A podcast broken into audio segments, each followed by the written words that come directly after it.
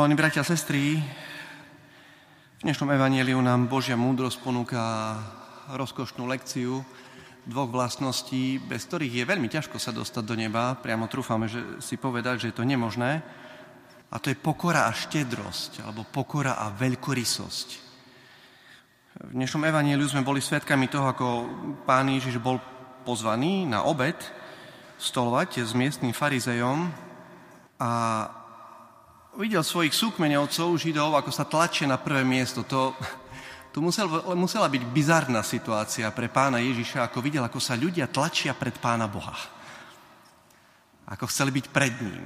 Ako išli na prvé miesto, aby ich bolo lepšie možno vidieť. A tak má príležitosť eh, pán Ježiš im to vysvetliť, o čo má byť naše samotné správanie, a je to aj citátom, ktorý poznajú častokrát aj ľudia, ktorí do kostola vôbec nechodia. Veľmi známy citát aj v našej spoločnosti. Kto sa povyšuje, bude ponížený. A kto sa ponížuje, bude povýšený. Všetci ho poznáme. Máme teda možnosť e, v prvej časti nášho zamyslenia hovoriť o čnosti, ktorú máme veľmi radi. Je to naša obľúbená čnosť v prípade tých druhých. Volá sa pokora. Máme veľmi radi pokorných ľudí taký tichý chlapec to je. Také pokorné dievča. Nás fascinuje pokora tých druhých. Horšie to už je v našom vlastnom prípade, keď my sami máme niekoho pustiť pred nás. Keď máme dať slávu a úctu tomu druhému.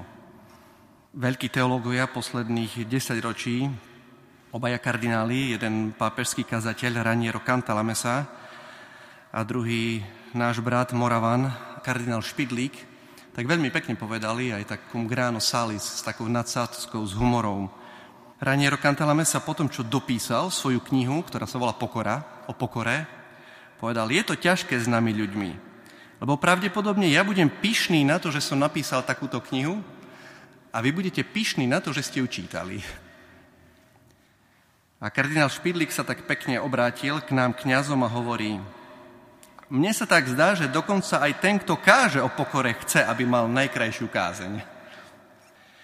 A teraz vidíme, jak, jak my sme naozaj pod paľbou pýchy. Jak častokrát namyslenosť je priamo v našom podvedomí na našu vlastnú škodu. Pán Ježiš teda hovorí, že máme dávať prednosť tým druhým. Že nemáme nikdy dávať seba na prvé miesto. A pán Ježiš si to mohol dovoliť povedať. Pretože on žiaden zázrak neurobil pre seba samého. Pán Ježiš si to mohol dovoliť povedať, pretože ľudia k nemu veľmi radi chodili práve preto, že od neho odchádzali povýšení. Odchádzali s niečím, čo predtým nemali. Veľmi radi k nemu chodili, lebo nachádzali zmysel života lebo sa cítil byť dôležitý pre Boha. A tak vlastne vidíme, že pokora, táto cnosť pokory, vyzerá to tak, že, že majú ten, kto si myslí, že ju nemá, a ten, kto si myslí, že ju má, tak ju určite nemá. To máme program na celý život, pracovať na tom. Často však my sami, ako, ako by sme stáli na špičkách, možno keby sme sa pozreli na ľudstvo, zrakom Pána Boha by sme videli všetkých ľudí, ktorí tak stoja na špičkách, aby, aby boli väčší. My sami sa obyčajne snažíme, aby tie naše dobré veci boli čo najväčšie, aby vyzerali čo najkrajšie a tie naše nedokonalosti čo najmenšie. No len je tu jeden problém. To sa učia deti na základnej škole, na fyzike. Človek, ktorý sa stavia na špičky, je v tzv. polohe vratkej. Má vysoko ťažisko. To není stabilná poloha. Stabilnejšia je na kolenách. To je stabilnejšia poloha. Keď má človek kontakt so zemou, s realitou. Človek, ktorý je pokorný, je skutočný, je autentický. Písmo svete by povedal, že nie je pokrytec. Pokrytec je grécké slovíčko, grécké slovo hypokrita. Znamená herec. Ten, kto sa predvádza. Je to človek, ktorý nie je závislý na potlesku, na tom, čo ľudia povedia. Je to človek, ktorý sa nepozerá každú hodinu do zrkadla, jak vyzerá. pretože sa celý deň pozera na tých ostatných ľudí, ako by im mohol pomôcť. A neviem, či je náhoda, ale slovo pokora v latinčine je humilitas. Toto slovo humilitas, pokora, má ten istý slovný základ ako homo, ako človek a ešte lepšie, ako humus, ako zem. Zem. A tak človek, ktorý je pokorný, má zapustené hlboko korene. Sveta Terezia Zavili v jednom zo svojich spisov sa pýta, pýtala som sa, prečo Pán Boh má tak rád pokoru pri ľuďoch. A prišla som na to. Lebo je to pravda. Lebo je to pravda o človeku. A tak pokorný neznamená sa robiť menší, než som. Kresťan má mať takú akúsi pokornú hrdosť alebo hrdú pokoru. Je to aj uvedomenie si schopností, ktoré mám, ktoré som dostal, poďakovať Pánu Bohu za nich a potom ich rozdávať čo najrychlejšie ďalej. Právnici by povedali, nemeniť ich účelové určenie. Keď som ich dostal ako dar od Pána Boha, hneď to posielam ďalej. A urobím Pánu Bohu ďalší priestor na ďalšie dary, ktoré dostanem. Pán Boh zistí, že sa mu oplatí s nami podnikať. O tom je pokora. V prvom čítaní sme tak pekne počuli. Syn môj, v tichosti konaj svoje práce a budú ťa milovať viac ako človeka, čo dary rozdáva. Čím si väčší, tým buď pokornejší. Začíname týždeň, v ktorom je aj prvý piatok. V dnešnom, áno, v dnešnom evanielovom verši nám pán kantor pekne zaspieval tie slova, ktoré tak obyčajne počujeme na prvý piatok, keď pán Ježiš hovorí, učte sa odo mňa, lebo som tichý a pokorný srdcom. No nezdá sa nám Evangeliu, že by pán Ježiš bol taký chudáčik, nie?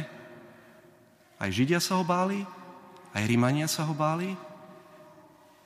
A ľudia o ňom hovoria, s jakou mocou hovorí? Hovorí, učte sa odo mňa, lebo som tichý a pokorný.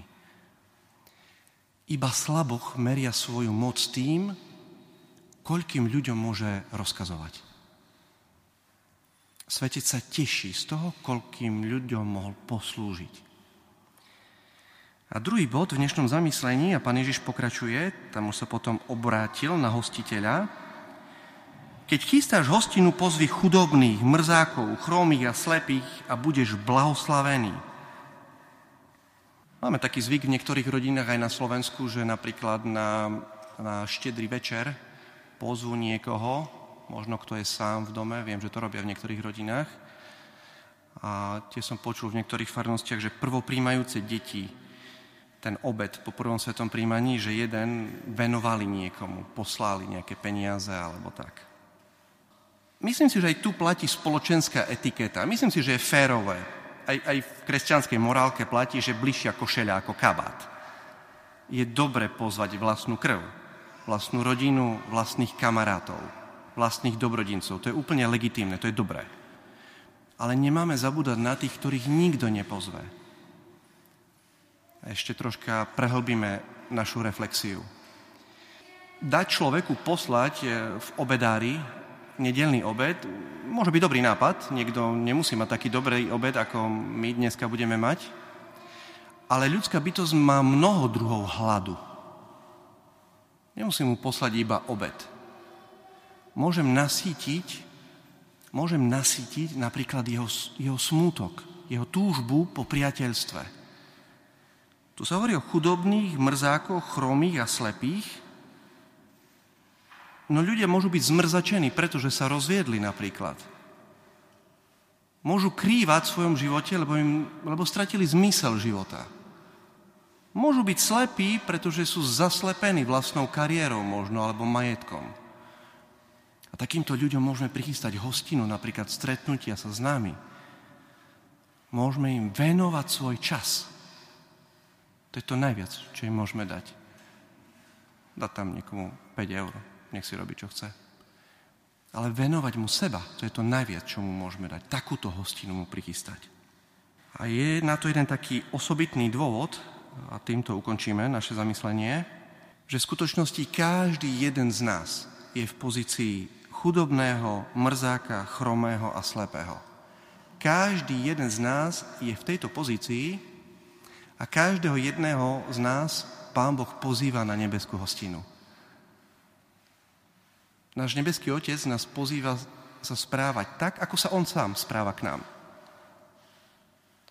Pán Ježiš od nás nechce nič, čo by už nám sám nebol ukázal, ako sa to robí. A tak v tomto duchu a posilnený Božím telom a jeho krvou vstúpme aj do týždňa, ktorý je pred nami, aby sme tak osobitne možno, že popracovali na týchto dvoch čnostiach, pokore a veľkorysosti. A pán Ježiš hovorí tomu hostiteľovi, keď toto budeš robiť, budeš blahoslavený. To znamená šťastný. Budeš šťastný. Budeš mať radosť. Takto to želáme každému jednému z nás do týždňa, ktorý je pred nami. Amen.